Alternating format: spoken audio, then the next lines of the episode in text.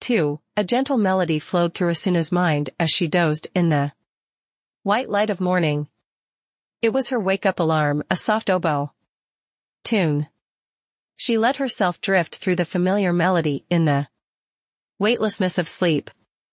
In time, light strings joined the song, clarinets echoed the primary melody, and a faint humming came. In humming? It wasn't her singing along. Asuna opened her eyes. The black-haired girl in her arms, eyes still closed, was humming along to the sound of Asuna's wake-up alarm. She wasn't missing a beat. But that was impossible. Asuna had set her alarm to be audible to no one but herself, so it shouldn't be possible for anyone to hear the song playing inside her head. But there was something more important than that at the moment. Kakarito. Kirito, wake up. Asuna called out to her husband, still sleeping in the other bed. Eventually, she heard him rise, murmuring sleepily. Morning, what's up? Come quick. The floorboards creaked. Kirito craned over Asuna to peer into the bed. His eyes went wide. She's singing. Yeah. Asuna gently rocked the girl in her arms. Wake up, sweetie, open your eyes. The girl's lips stopped moving. Her long eyelashes fluttered, then her eyes slowly came to be fully open. Wet black pupils trained directly on Asuna's at close range. After several blinks, the girl's pale lips began to open. Ah, uh, uh. Her voice was fragile and pristine, like the ringing of delicate silverware. Asuna helped her up to a sitting position. Thank goodness you're awake. Do you know what happened? To you? The girl clammed up for several seconds, then shook her head. I see, what's your name? Can you say it? Nah, me, my, name, she tilted her head and a lock of that. Shining black hair fell over her cheek. You, I, Yui. That's, my. Name. Yui. That's a nice name. I'm Asuna, and this is Kirito. Asuna turned her head to indicate her partner, and Yui's eyes followed her lead. She flipped back and forth between Asuna and Kirito, who was leaning over to get a closer look. Uh, Ona. Ki, too. Her lips moved hesitantly, struggling with the sounds. Asuna. Felt last night's anxiety return. The girl looked about eight years, old, and based on the amount of time since she must have logged in, she would actually be closer to 10 now. But the halting way she was speaking was more akin to a toddler learning how to talk. Yui, why were you all alone on the 22nd floor? Is your daddy or mommy around? Yui cast her eyes down and said nothing. After a moment of silence, she shook her head. I don't know. I don't know anything. They carried her over to one of the chairs at the table and handed her a warm cup of sweetened milk, which she took in both hands. And started to sip. Asuna pulled Kirito off to the side to confer, checking on Yui out of the corner of her eye. What do you think we should do, Kirito? He bit his lip, glaring as he thought, then eventually hung his head. Looks like she's lost her memory. But more worrying is the way she's acting. She might have suffered some brain damage. Yeah, I was thinking the same thing. Damn it. His face twisted, as though on the verge of tears. I've seen a lot of awful things in this world, but this has to be the worst. It's so cruel. When she saw his eyes moistened, Asuna felt something rise into her chest. She put her arms around him. It'll be okay, Kirito. I'm sure we can do something to help. Her. Yeah. Yeah, you're right. He looked up, placed his hands on her shoulders, then AP proaked the table. Asuna followed him.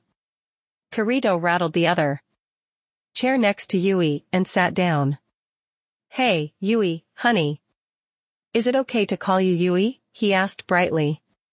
She looked up from her cup and nodded. Good. Then you can call me Kirito. Ki, too. It's Kirito.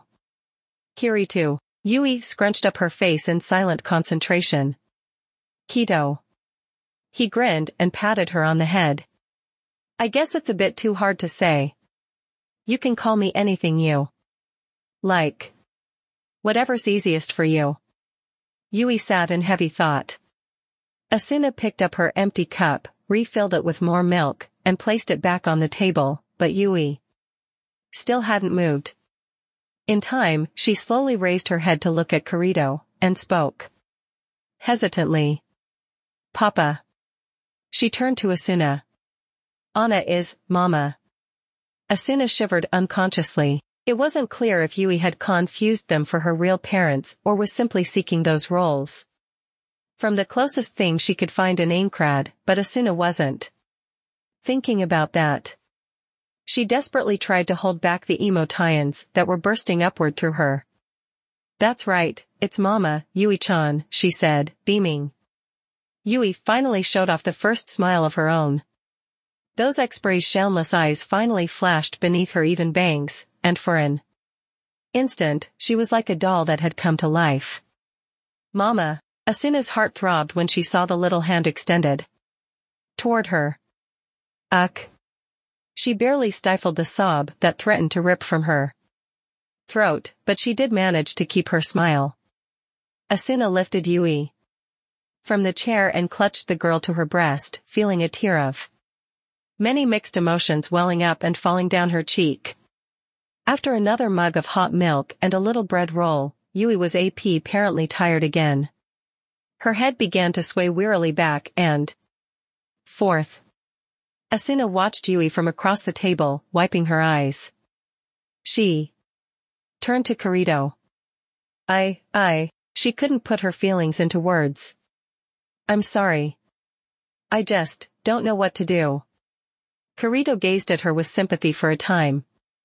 Eventually, he said, you want to stay here and take care of her until she regains her memory, right? I know how you feel, I feel the same way. But it's a real dilemma, it just means it'll be that much longer before we can return to advancing the game, which is that much longer before she's freed from this prison. Yeah, that's a good point.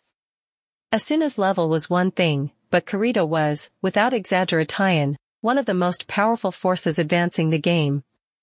As a solo player, he had contributed more labyrinth mapping than several major guilds combined. Their honeymoon was only meant to last a few weeks, but Asuna couldn't shake a feeling of guilt that she was monopolizing Kirito for such a long time. We should start by doing what we can, Kirito said, watching. Yui as she began to snooze. We'll go to the town of beginnings. To see if her parents or siblings are around. She's obviously pretty. Unique within the game, so if anyone knows her, we should be able to find them. His idea was sensible. But Asuna realized with a start that she did not want to leave this little girl.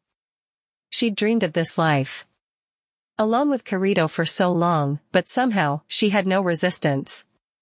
To growing that number to three. It was almost as though Yui was their daughter. When Asuna thought about what that meant, she turned red all the way to her ears. What's wrong? And nothing. She shook her head furiously. A anyway, we should visit the town of beginnings when Yui wakes up. We can. Take out a notice in the classified section of the newspaper, too. Asuna spoke rapidly, clearing the table while pointedly avoid ing looking at Kirito. Yui was now solidly asleep in her chair, but... In comparison to last night, her sleeping face somehow seemed to be at peace. They moved Yui to the bed, where she slept for the rest of the morning.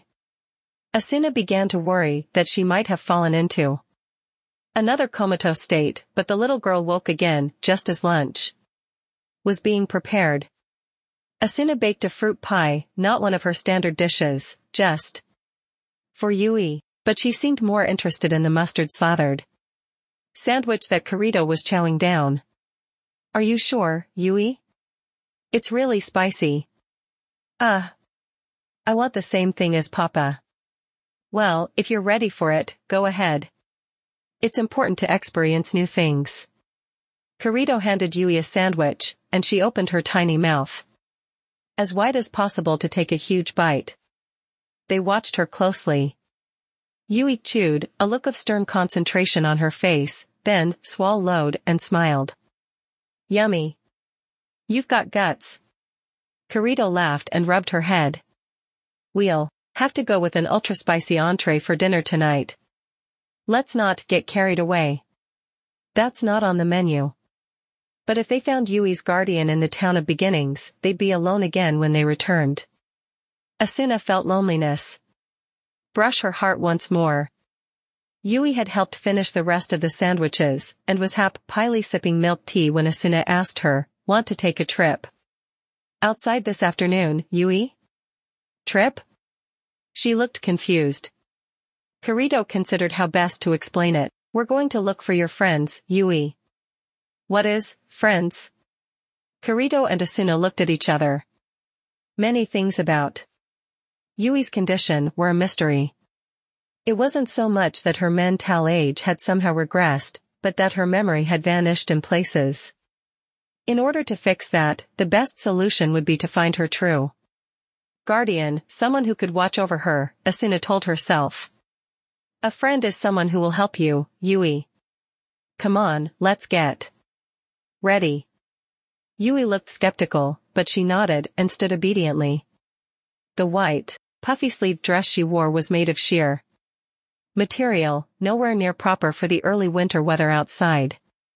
Being cold wouldn't cause you to catch the flu or take damage, though there were no guarantees if you went streaking through the snow, but it was certainly unpleasant. Asuna scrolled through her inventory and pulled out items of thick clothing, then found a sweater that suited the little girl. Suddenly, she stopped still. In order to put on equipment and clothing, you needed to attach it on the mannequin in your status menu. SAO had difficulty modeling soft objects like cloth and liquids, so close were treated less like distinct objects to be interacted with, and more like an extension of the player's body. Kirito picked up on Asuna's hesitation and asked Yui directly. Can you open your window, Yui? As they suspected, she only looked at them uncomprehend ing. Okay, just trace your finger down in the air. Like this. Kirito swung his finger, and a rectangular purple window appeared beneath his hand. Yui clumsily mimicked his action, but nothing happened. That's what I was afraid of. The system must be bugged. Somehow. And what a horribly fatal bug to have, not being able to. Check your status. You can't do anything. Kirito bit his lip. Yui had been waving her right index finger too. No avail, so she tried it with her left hand. A glowing purple window popped up immediately. There. Yui giggled in delight, while Asuna and Kirito shared a shocked look over her head. What was going on? Can I take a look, Yui? Asuna crouched over to look at her window, but the status screen was only visible to the player herself by default, so there was nothing but a blank purple slate there. Here, let me see your hand. Asuna took Yui's little hand and moved her pointer finger over the spot where she thought she remembered the visibility mode checkbox would be. Her aim was true, as familiar-looking information abruptly sprang onto the window with a beep. Despite the situation, it was incredibly rude to sneak a peek at another person's status screen, so Asuna did her best to avoid looking at anything but Yui's item. List. WH what is this, she exclaimed in surprise as her eyes moved over the window. The top screen of a player's menu in SAO is divided into three basic areas. At the top is the player's name in the English alphabet and two thin bars representing HP and EXP. The right half of the screen below that is the mannequin displaying the player's equipment. The left half of the screen is a list of command but tons. The icons can be customized from countless sample designs, but the basic layout is unchangeable. but for some reason, the top of Yui's menu just featured the eerie name Yui MHCP001 with no indicators for HP, EXP, or even level. There was an equipment mannequin but only two buttons on the left side, items and options. Kirito noticed Asuna freeze and came over to see for himself, then held his breath. Yui seemed to have no idea of the significance of her menu, and she stared up at the two quizzically. Could this be another system bug? Asuna wondered, but... Kirito grunted deep in his throat. I don't know, this looks less like a bug than it does something that was designed to be this way. Damn. I don't think I've ever been this frustrated that there are no GMs around. I've never even thought about wanting a GM since SAO. Barely even has any lag, much less major bugs. I guess there's no use racking our brains over this. Asuna gave up and moved Yui's finger to touch the items, but ton. She placed the sweater on the surface of the window and it glowed for a second before vanishing into the inventory list. Once. It showed up there, Asuna dragged the name onto the equipment. Figure in the window. With a chime, Yui's body flashed for an instant, and she was suddenly wearing a light pink sweater. Wow. Her face shone. She held out her arms and examined herself. Asuna then added a skirt in the same color, black tights, and red shoes, before returning Yui's original one piece to the window. Yui was giddy over her new outfit, rubbing her cheek on the soft fabric of the sweater and pulling on her skirt hem. Well, shall we go? Papa, carry me. She held up her hands, and Kirito picked her up with one arm. Around her side, smiling shyly. He looked to his wife. Asuna, make sure you're prepared with your regular equipment in case anything happens. We'll be staying in town, but it is the army's territory. Yeah, we can't be too careful. Asuna nodded and quickly checked her own inventory, then stood up with Kirito and proceeded to the door. She really did. Hope that they found whomever was responsible for the girl, but she was also dreading saying goodbye to her for some reason. They had only found her a day ago, but somehow, in that short time, the girl had monopolized all the tender parts of Asuna's heart.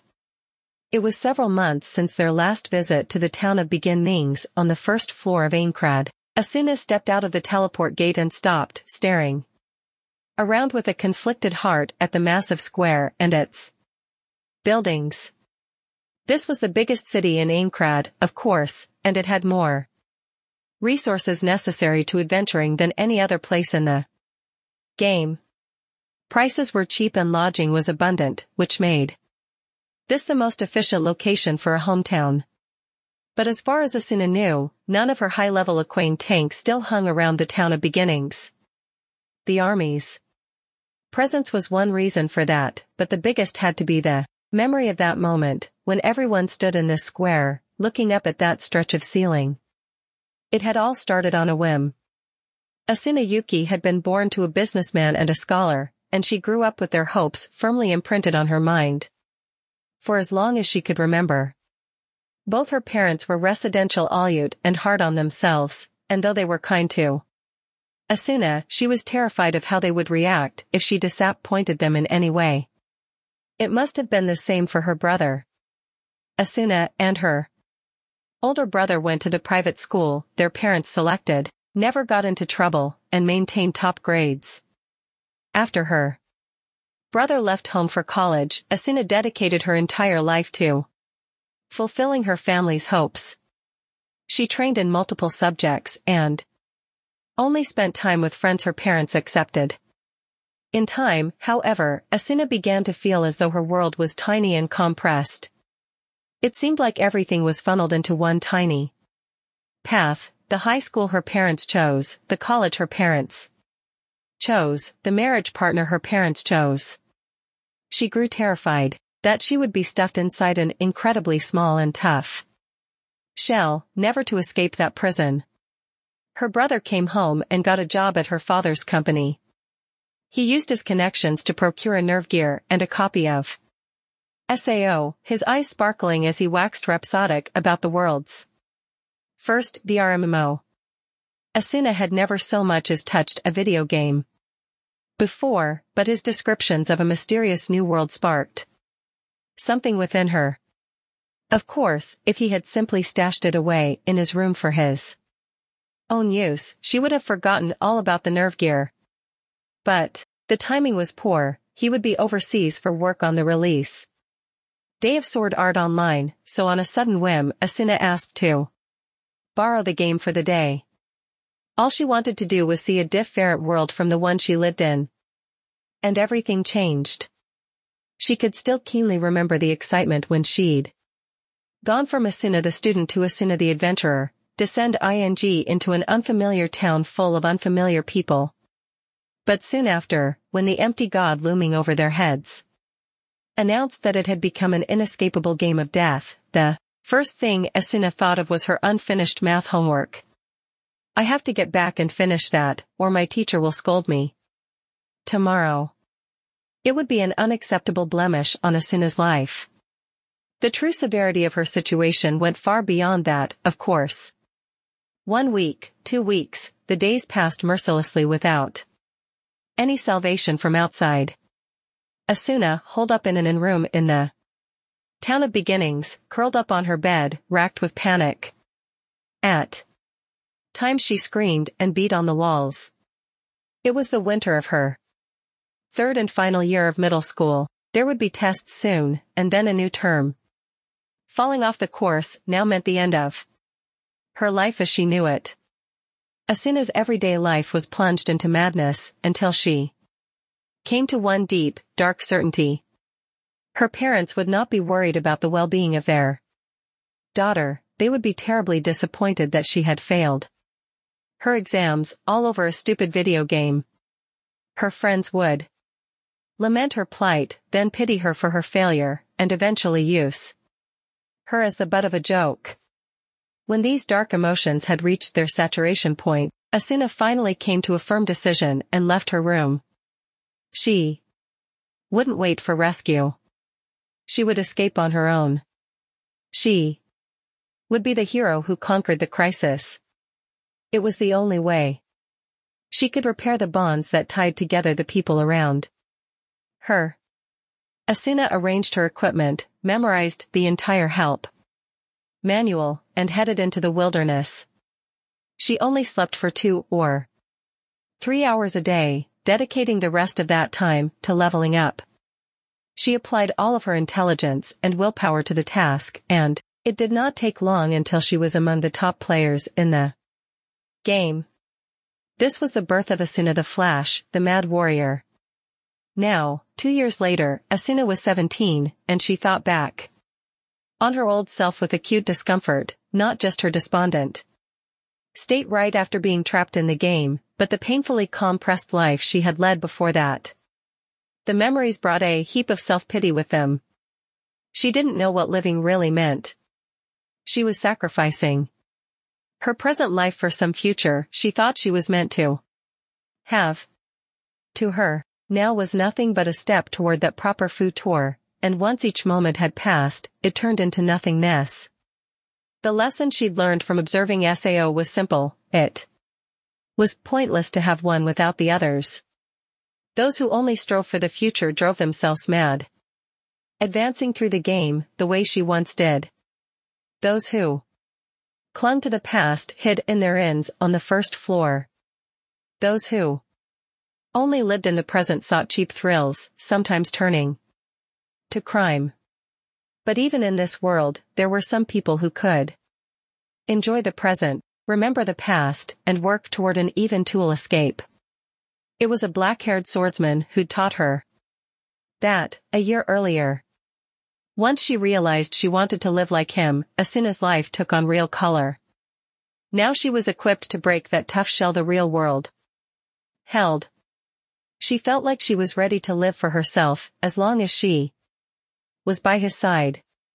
Asuna leaned closer to Kirito, who she was certain felt his own variety of conflicting emotions at the sight of the city. When she Looked up at the baleful stone lid above them again, the pain was only a shadow of what it once was. Asuna shook her head to clear away the painful cobwebs, then looked to Yui, who was still cradled in Kirito's arms. Yui, do you recognize any of these buildings? Um. Yui concentrated on the stone buildings lining the open square, then shook her head. I don't know. Well, the town of beginnings is a gigantic city, Kirito offered. Reassuringly, patting her head. If we keep walking around, maybe she'll remember something. Let's check out the central. Market for now. Good idea. They nodded together and headed for the main avenue running south. As they walked, Asuna took a critical look around the square. She was surprised to see how few people there were. The teleport gate plaza in the town of beginnings was Mouse, big enough to hold all 10,000 players when the servers opened two years ago. It was a perfect circle of countless fitted paving stones with a large clock tower looming over the center and a rippling blue teleport gate beneath it. Surrounding the tower was a series of narrow, concentric flower beds lined with the occasional quaint white bench. It was the perfect place for players to enjoy a brief afternoon respite on such a lovely day, but all the people visible from here were heading to the gate or the plaza's exits, and virtually none were stopping or sitting on the benches. The teleport squares of the larger towns near the top of Aincrad were always a bustle of player activity. Between the chatters, the party recruiters, the simple street stalls, and the loiterers, it was sometimes difficult to even make your way out into the city. Hey, Kirito, hmm? He turned to look at her. How many players do you suppose are here now? Good question, there are about 6,000 survivors, and about 30% of them are in the town of beginnings, including the army. So maybe just a bit less than 2,000? Don't you think it seems awfully quiet around here for that? Now that you mention it, maybe they're all in the market? But even after they headed down the street from the plaza toward the market area, where shops and stalls lined the path, the town was relatively empty. The energetic cries of the NPC shopkeepers echoed forlornly off the stone walls. Asuna spotted a man seated beneath a large tree in the middle of the avenue and called out to him. Um, excuse me. He was staring at the branches above with an oddly serious look, and snapped, irritated, from his spot, rather than turn to look at her. What do you want? Um, is there any kind of center around here for finding or advertising lost persons? The man finally turned his gaze to Asuna. He stared her full in. The face, his eyes glinting, what are you, an outsider? Why yes. We're looking for this girl's guardian. She pointed. Back at Yui, who was dozing lightly in Kirito's arms.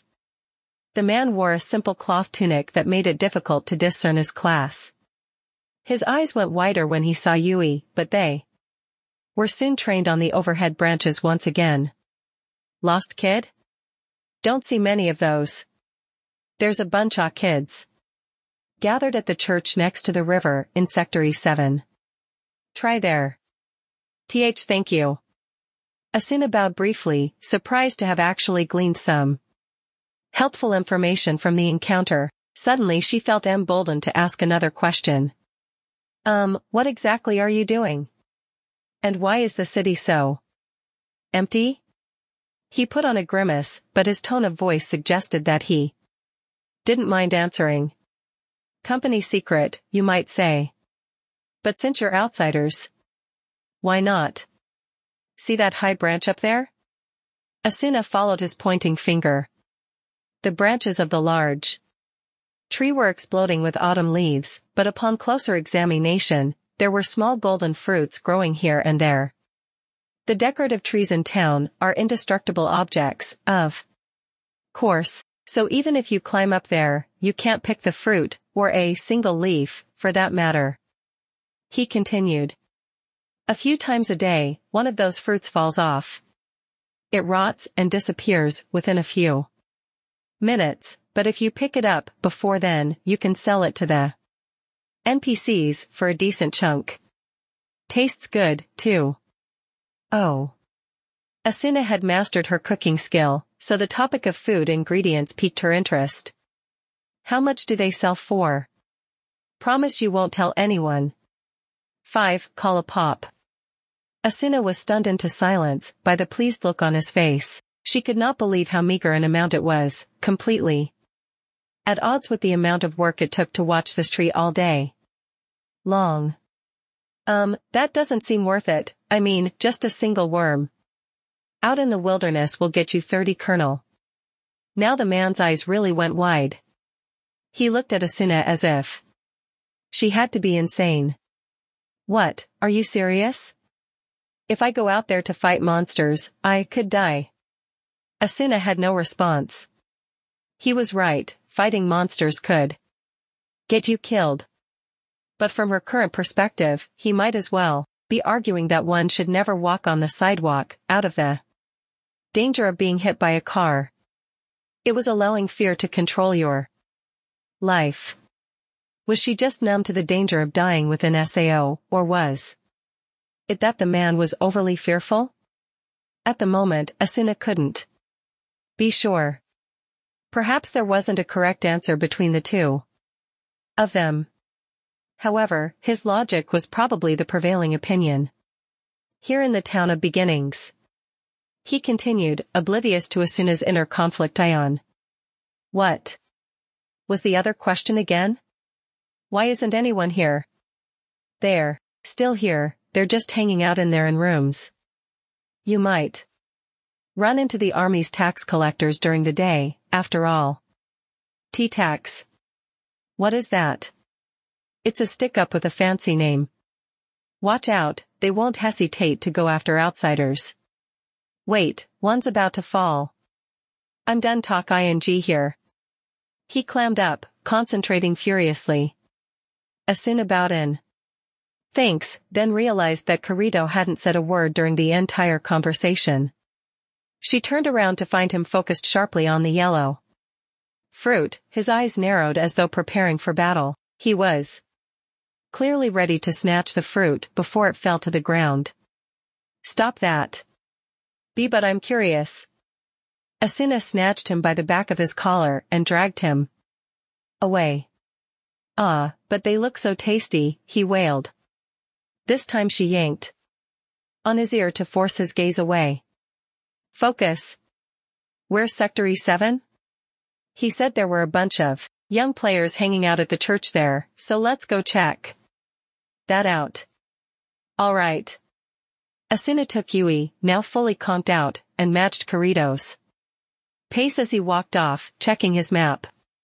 Yui was the size of a 10-year-old, so in the real world, Asuna's arms would give out within a few minutes, but thanks to her strength stat, carrying the girl was like carrying a feather pillow. They continued southeast down the wide, empty streets for more than ten minutes until they reached a spacious garden-like area. Colorful, leafy trees whistled mournfully in the chilly breeze of early winter. According to the map, this is E7, so where's this church? Is that it over there? Asuna tilted her head to indicate a tall spire on the other side of the copse of trees on the right-hand side of the path. A metallic ink made from a circled cross shone above the blue-gray tiles of the roof. It was definitely a church. There was at least one in every town, and the altar inside offered a few special perks, such as undoing monster-inflicted curses or blessing weapons to do extra damage to the undead. Magic was nearly non-existent in Sword Art Online, so churches were the most mysterious and supernatural places in the game. With enough regular offerings, some churches allowed you the use of a room, acting as de facto hotels. Wait a minute, Asuna called out to Kirito as he started off toward the church. Huh? What's up? Um, I just want to be sure. If we do find Yui's guardian. Here, are we leaving her behind? Kirito's black eyes were soft with concern. He approached and enfolded both Asuna and the sleeping Yui in his arms. I don't want to say goodbye to her, either. When she was with us, it was almost like, that little house in the woods was a real home. I felt it, too, but it's not as though we'll never see her. Again. If Yui gets her memory back, I'm sure she'll come visit us. Hmm, I suppose so. Asuna nodded briefly, rubbed her cheek on Yui, then steeled herself for what had to be done. The church was small in comparison to the scale of the city itself. It was two floors and had only one steeple. There were multi-PLE churches in the town of beginnings, and the one nearest to. The teleport square was nearly the size of a small castle manor. Asuna pushed open one of the large double doors with a free hand. It was a public facility, so it wasn't locked. The interior of the church was dim, with only the light of the candles at the altar. A head weakly glimmering off the stone floor. At first glance, there was no one else inside. Asuna leaned over the entryway and called out, Is anyone here? Her voice echoed and trailed away, but no one answered. I guess it's empty. But Kirito disagreed, his voice low. No, there are people here. Three in the right room, four in the left. A couple upstairs, too. How high do you have to get your search skill before it can? Detect the number of people behind walls? Once you reach about 980. It's useful, you should get. There. No way, it's so boring to raise, I'd go crazy, anyways, why do? You suppose they're hiding? Asuna cautiously stepped into the church, the building was dead quiet, but she felt like she could hear people holding their breath. Um, excuse me. We're searching for someone, she called. Out, louder this time. The door on the right opened a crack, and a frail female voice emerged. You aren't, from the army? No, I'm not. I came down from a higher floor. Asuna and Kirito didn't even have their swords on, much less any battle armor. Army members wore their uniform of heavy armor at all times, so a simple glance would prove to these people that they were unrelated. Eventually, the door opened all the way, and a single female player reluctantly appeared. She had short, dark blue hair, and the green eyes behind her. Large black-framed glasses were wide with fear.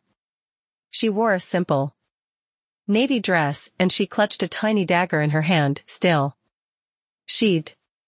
You're really, not the army's tax collectors. Asuna smiled and nodded to reassure the woman. That's right. We just came here today from up above, because we're looking for someone. We have nothing to do with the army. From above? Does that mean you're real warriors? A high-pitched, boyish voice echoed from behind the woman. The door swung wide and several people came rushing out. The door to the left of the altar opened, and more figures emerged. Asuna and Kirito silently watched, taken aback, as the group of young players, no more than boys and girls, rushed to line up. On either side of the bespectacled woman. They appeared to be between the ages of 12 and 14 and were clearly fascinated by the sight of these new visitors. What did I tell you? Stay hidden in the back rooms, cried the woman, who seemed to be around 20 years old. She tried to push the kids away, but not a single one of them paid any heed to her command. Almost immediately, one of the first children to appear, a boy with short, spiky hair, voiced his disappointment with the visitors. What the heck? You don't even have any swords. Did your ally come from above? Don't you have a sword? He directed the end of his challenge at Kirito. WL, yes, I do, but, Kirito answered hesitantly, and the children's faces lit up again. Show us, show us, they demanded. Hey, don't be rude to people you've never met before, I'm.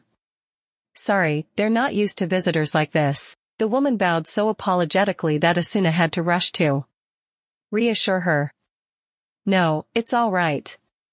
You've got a few weapons stashed. In your inventory, right, Kirito? Why don't you show them? Um, okay. He nodded and opened his window, fingers flash ing. About ten different weapons materialized in turn, piling up. On the pew next to him. These were weapons that he'd looted. From monsters recently and simply hadn't taken the time to sell. For cash yet. Kirito produced all the extra items in their inventory that weren't pieces of equipment already in use, then allowed the excited children to come closer and see. They picked up swords and maces, exclaiming over the weight and cool factor of each. It was a sight to make any protective parent faint, but in the safe zone of the town, they couldn't hurt themselves with the blades. I'm really sorry about this, the woman said with clear concern, but the delight of the children brought a smile to her face. Please, come this way. I'll prepare some tea. She led Asuna and Kirito into the small room on the right side of the chapel and served them each a hot, relaxing cup of tea. Now, you said you were searching for someone? The bespectacled woman inquired, seated in the chair across from them. Ah, yes. Um, first of all, I'm Asuna, and this is Kirito. Oh. I'm so sorry, I didn't introduce myself. My name is Sasha. They bowed to each other. And this is Yui, Asuna continued, stroking Yui's hair as she slept in her lap. We found her lost on the 22nd floor. She seems to be missing her memory. Oh dear. Sasha's deep green eyes went wide behind her. Glasses, she had no equipment or items aside from the clothes she was wearing, and it was hard to imagine that she was living on an upper floor, so we decided to come to the town of beginnings to search for her parents or guardian, anyone who might know her. We received word that there were many children living here in this church, so here we are. Ah, I see. Sasha's glance dropped to the table, her hands cradling her teacup. There are around 20 children living in this church, from elementary to middle school age. I think it's basically all of the children in this town at the moment. When the game started, her voice was thin, but she spoke firmly. Nearly all of the children their age panicked and suffered real mental trauma from the experience.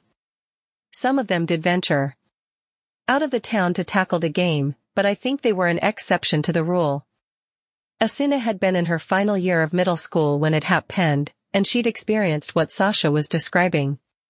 She knew that in the days of solitude locked inside her in room, she'd been dangerously close to a total mental collapse. It's only natural.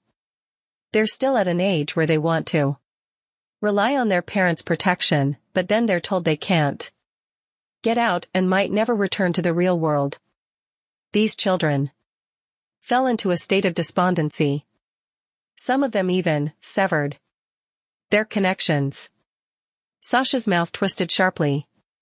For the first month after the game started, I was out in the world, leveling up to help beat the game, but one day, I spotted one of these kids on a street corner in town.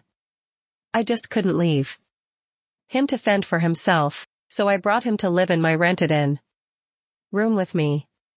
Once I'd started that, I couldn't stop thinking about other children in his situation, so I went around the city trying to round up all the kids I could find. Next thing I knew, I was doing this right here. Seeing people like you, who are fighting. For all of us up above, I feel ashamed that I dropped out of our quest. No, no. Asuna shook her head, desperately searching for the right words, but they caught in her throat. Luckily, Kirito finished the thought for her. That's not true at all. You're fighting in your own way, Sasha, and much more bravely than I am. Thank you. But I'm not doing it out of a feeling of duty. It's quite fun to live with the children. Sasha grinned, then looked at the sleeping Yui with concern. Anyway, for the last two years, we've taken a single area of the city each day and looked around every single building there, checking for needy children. I'm certain I would have noticed. Such a tiny girl. I'm sorry to disappoint you, but I don't think she was living here.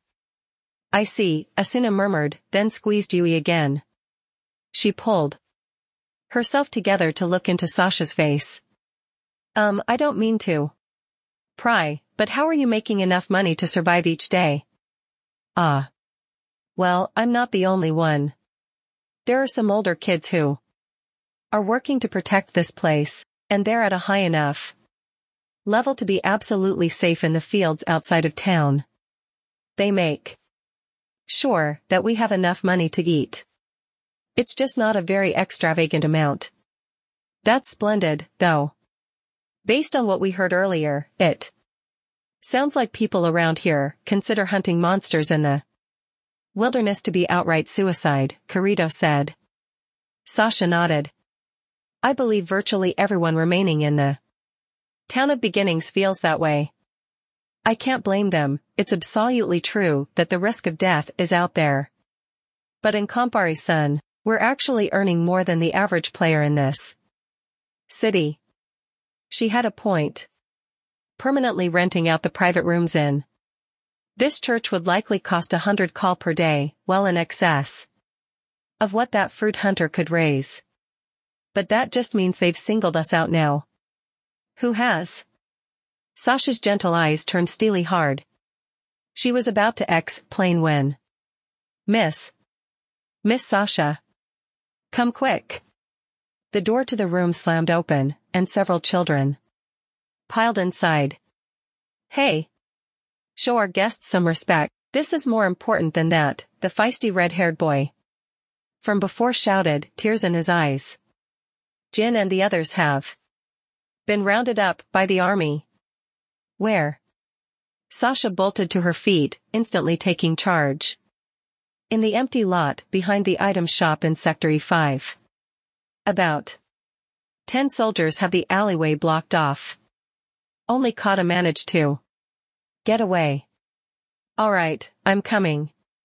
I'm sorry about this, Sasha apologized, turning to Asuna and Kirito, but I've got to help save the children. We'll continue this later, if that's alright. We're going with you, Miss Sasha, the redhead cried, the other children soon joining in. He raced over to Kirito to plead. His case. Hey mister, let us use your weapons. If we show up. With those, the army will run away. Absolutely not. Sasha barked. You will wait right here. Kirito had been watching the scene unfold in silence, but now. He raised his hand to calm the children. He was typically aloof. And distant, but at times like these, he always exhibited a sudden presence. The children quieted down. I'm sorry to disappoint you, he began calmly, but those weapons are too powerful for you to equip them. We'll help residential queue your friends. Believe it or not, this lady with me is incredibly powerful. He shot a quick glance to Asuna, who nodded in assent. She stood up and turned to Sasha. Please let us help you with this. The more people, the better. Thank you. That's very generous of you. Sasha bowed deeply, then pushed her glasses back up the bridge of her nose. We'd better get running, then. Sasha burst out of the church doors and took off at a sprint, her dagger swaying at her hip. Kirito and Asuna, still clutching Yui, followed behind her. Asuna looked back to see that a gaggle of children was pursuing in the rear, but it didn't seem like Sasha would waste any energy keeping them in the church. They wove through the trees into the E6 sector and then down an alley. Sasha was taking them on a shortcut that would offer the most direct route. They raced past NPC shops and through backyards until a group of figures blocking a narrow alley came into sight. There were at least ten of them, all wearing equipment colored gray-green and black, the uniform of the army. Sasha plunged into the alley before finally skidding to a halt. The army players noticed her approach and turned around, wicked leers upon their faces. Well, well, here comes the nanny. Give me back the children, she commanded, her voice steely. You make it sound like we've kidnapped them. Don't worry, you'll have them back, after we've taught them a lesson about how society works. That's right. Citizens have a duty to pay their taxes. The men laughed, their voices cruelly high-pitched. Sasha's clenched fists began to tremble. Jin. Kane, Mina. Are you there? She called out over the men, and a frightened girl's voice came back immediately. Help.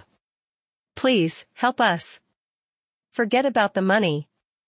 Give it all to them right now. But, we can't, wailed a boy this time. Hee hee. One of the men blocking the alleyway giggled involuntarily. You've been lagging on your tax payments, I'm afraid. This is going to cost more than just money. That's right. We'll need an equipment tribute. Drop your armor and weapons, everything you've got. As the men cackled gleefully, Asuna understood what was hap dash, penning behind them in the alley. These armed tax collectors, were demanding that the trapped children remove everything they owned, right down to their clothes. A bloodthirsty rage swelled inside of her. Sasha had arrived at the same conclusion, and she tore into the man as though she might start throwing fists. Move it, get out of the way. Or else I'll. Or else you'll what, nanny? You gonna pay the tax for him? The gloating men showed no signs of moving. Within the town zone, a program known as the anti-crime code was in effect at all times, which meant that it was impossible to harm another player or force him to move against his will. The flip side of this code was that malicious players could not be dispersed either. The result was that certain tactics existed for player harassment, there was the block formation being employed here, which trapped players in a tight space, or the box in which the victims were completely surrounded on all sides. But this only applied to movement on the ground. Asuna turned to her partner and said, Ready, Kirito? Yeah, they nodded to each other and easily leaped into the air. There. Agility and strength stats fed directly into the jump height, send ing them soaring well over the astonished faces of Sasha and the soldiers and into the blocked-off empty lot. Wah. Several of the men leaped backward in shock. Trapped in a corner of the alley were two boys and one girl in. Their early teens, huddled together. They'd already removed their equipment and were dressed only in their simple undergarments. Asuna bit her lip, then approached the children and gave them a reassuring smile. It's all right now. Put your equipment back on. The wide-eyed kids nodded and rushed to pick up their armor, fiddling with their menus. Hey, no, no, no, bellowed one of the soldiers, who had finally returned to his senses. Who do you think you are? You're interfering with army business. I'll handle this, said a man in heavier-looking armor as he strode forward. He appeared to be their leader. I don't recognize you people. Do you understand what it means to defy the Aincrad Liberation Force? We can continue this conversation at our headquarters, if you like. His narrow eyes glinted dangerously. He drew a large broadsword from his waist, then approached lazily, slapping the flat of the blade against his palm. The face of the sword caught. The light of the low west sun, his armor shone dully, with the unique glow of metal that had never been damaged or repaired. Or do you want to take this outside, where we can settle it? For real? Huh? Asuna's teeth ground audibly at that last comment. She'd thought that settling the matter quietly was best, but from the moment she saw the frightened children, her rage had passed its limit. Kirito, can you take Yui? She handed the sleeping girl to him, and he tossed back her rapier. she caught it, slid it out of its scabbard, and strode over to the leader. Uh, uh. The man's face was a blank mask of incomprehension, his mouth half agape. Asuna unleashed a thrust at full power into his dumbfounded mug. Purple lights. An explosive shockwave. The man's ugly face jerked backward, and he fell onto his rear end, eyes wide with shock. If you want a fight, we don't have to take it outside the city. Asuna closed the distance and her right arm flashed again. Another burst, another explosion. The leader's body shot backward. Don't worry, you're not losing any HP. But that just means I can keep doing this as long as I want. Asuna continued her steady pace. The leader looked up at her, lips trembling. He finally understood what she was doing. Within the bounds of the city's anti-crime zone and invisible, wall protected every player from weapon attacks and other damage. But that rule had one other consequence to it, without damage, an attacker would never be identified by the system as a criminal player. There was a form of training called zoned battle that took advantage of this rule. But as the attacker's stats and skills increased, the color and sound of the code's nullifying effect intensified until sword skills could even knock back the target a little bit. To those unfamiliar with it, the shock was hard to ignore, even if it carried no HP damage. A uh, S stop, he wailed each time he was dashed to the ground. D don't just watch, stop her. The other soldiers came to their senses and drew their weapons. They came from both sides of the alley, realizing that something was going terribly wrong. They formed a semicircle around Asuna, whose eyes were flashing the way they did in the days when she'd been as driven and focused as a berserker. She leaped without a word, attacking. The group head on. The alley was suddenly full of sound, the roar of explosions. And screams. Three minutes later, Asuna regained her wits and lowered her rapier. Only a few soldiers remained in the empty lot, fallen with shock. The rest had abandoned their leader and fled. Huh. She sighed and sheathed her weapon, then turned around. And found Sasha and the children from the church standing. Stock still in silent shock. Oh. Asuna gasped and took a step back. She looked down, certain. That her fiery, uncontrollable rage must have terrified the children. But the spiky red-haired boy burst with excitement, his eyes sparkling. Wow, that was amazing, lady. I've never seen anything like it. What did I tell you? She's incredibly powerful. Kirito grinned. Proudly. He was still carrying Yui in his left hand, but he held a sword in his right, he must have taken care of a few soldiers himself. Uh, haha. Asuna laughed uncomfortably, but the kids all cheered and leaped onto her. Sasha clutched her hands to her chest, beaming, tears in her eyes. That was when it happened. Everyone's hearts, a tiny voice echoed. Asuna looked up. With a start. Yui was now awake in Kirito's arm, looking out into space, her right hand outstretched. Asuna followed the direction of her gaze, but there was noth dash. Ing there. Everyone's hearts are, one. Yui. What's the matter, Yui? Kirito cried. She blinked a few times, seemingly bewildered. Asuna rushed over and held Yui's hand. Do you remember anything, Yui?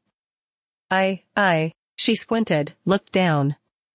I wasn't, here, I was in, the deepest deep. Yui's face scrunched up as she tried to remember. She bit her lip, and suddenly. Ah, Aya.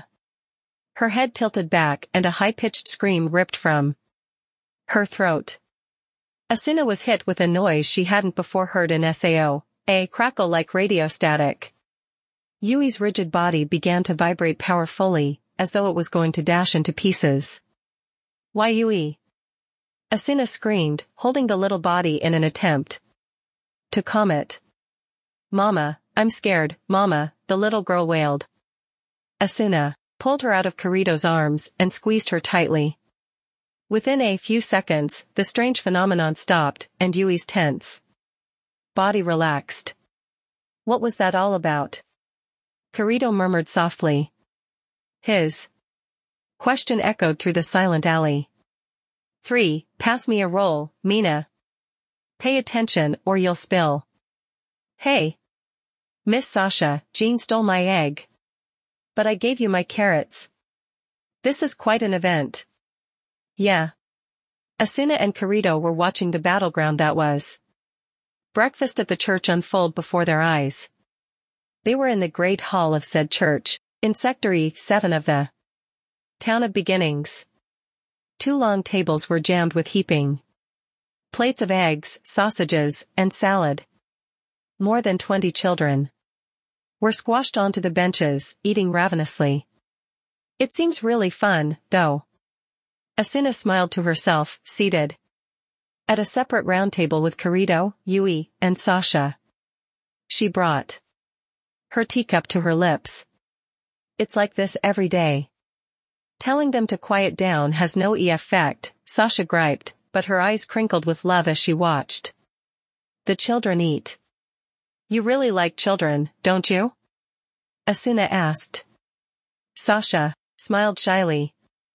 I was taking elementary education classes in college back in the real world.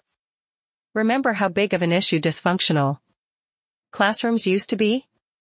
I was so pumped up to be a role model to children.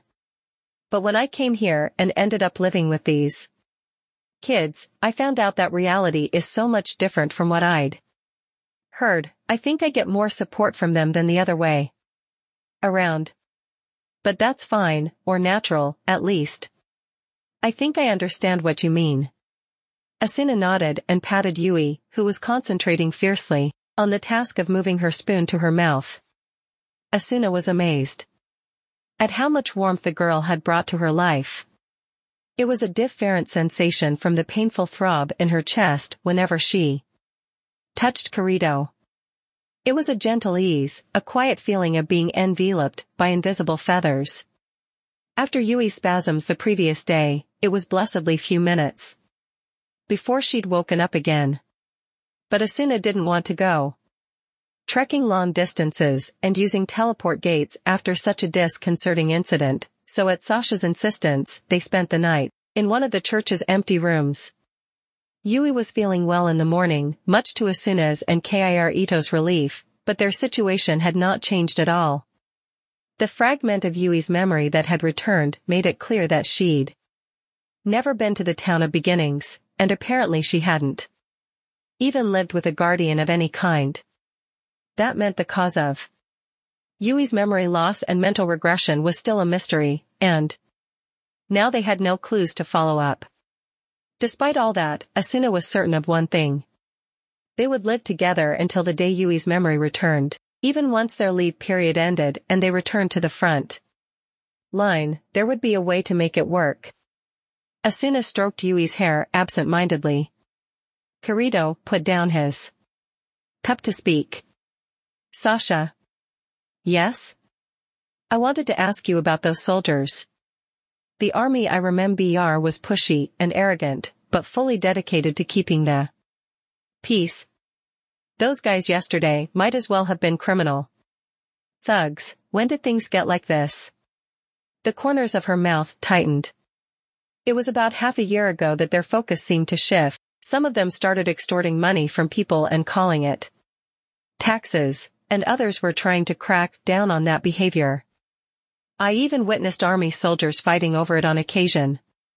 The RU Moore said there was some factional squabbling in the upper ranks. Hmm, well, it is a giant organization with more than a thousand members. You can't expect it to be a singular monolithic entity.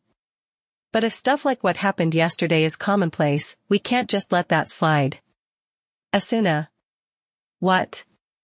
Does he know about this? Asuna had to stifle a laugh at the tangible distaste in Kirito's voice at that pronoun. I'd suspect that he does, Heathcliff does seem to keep tabs on the army's activity. The thing is, he doesn't seem to care about anything other than the completion status of the highest level. Players. He's asked me all kinds of things over the months about you, Kirito, for instance, but when we raided Laughing Coffin, that criminal guild, he just said it was up to us and left it at that.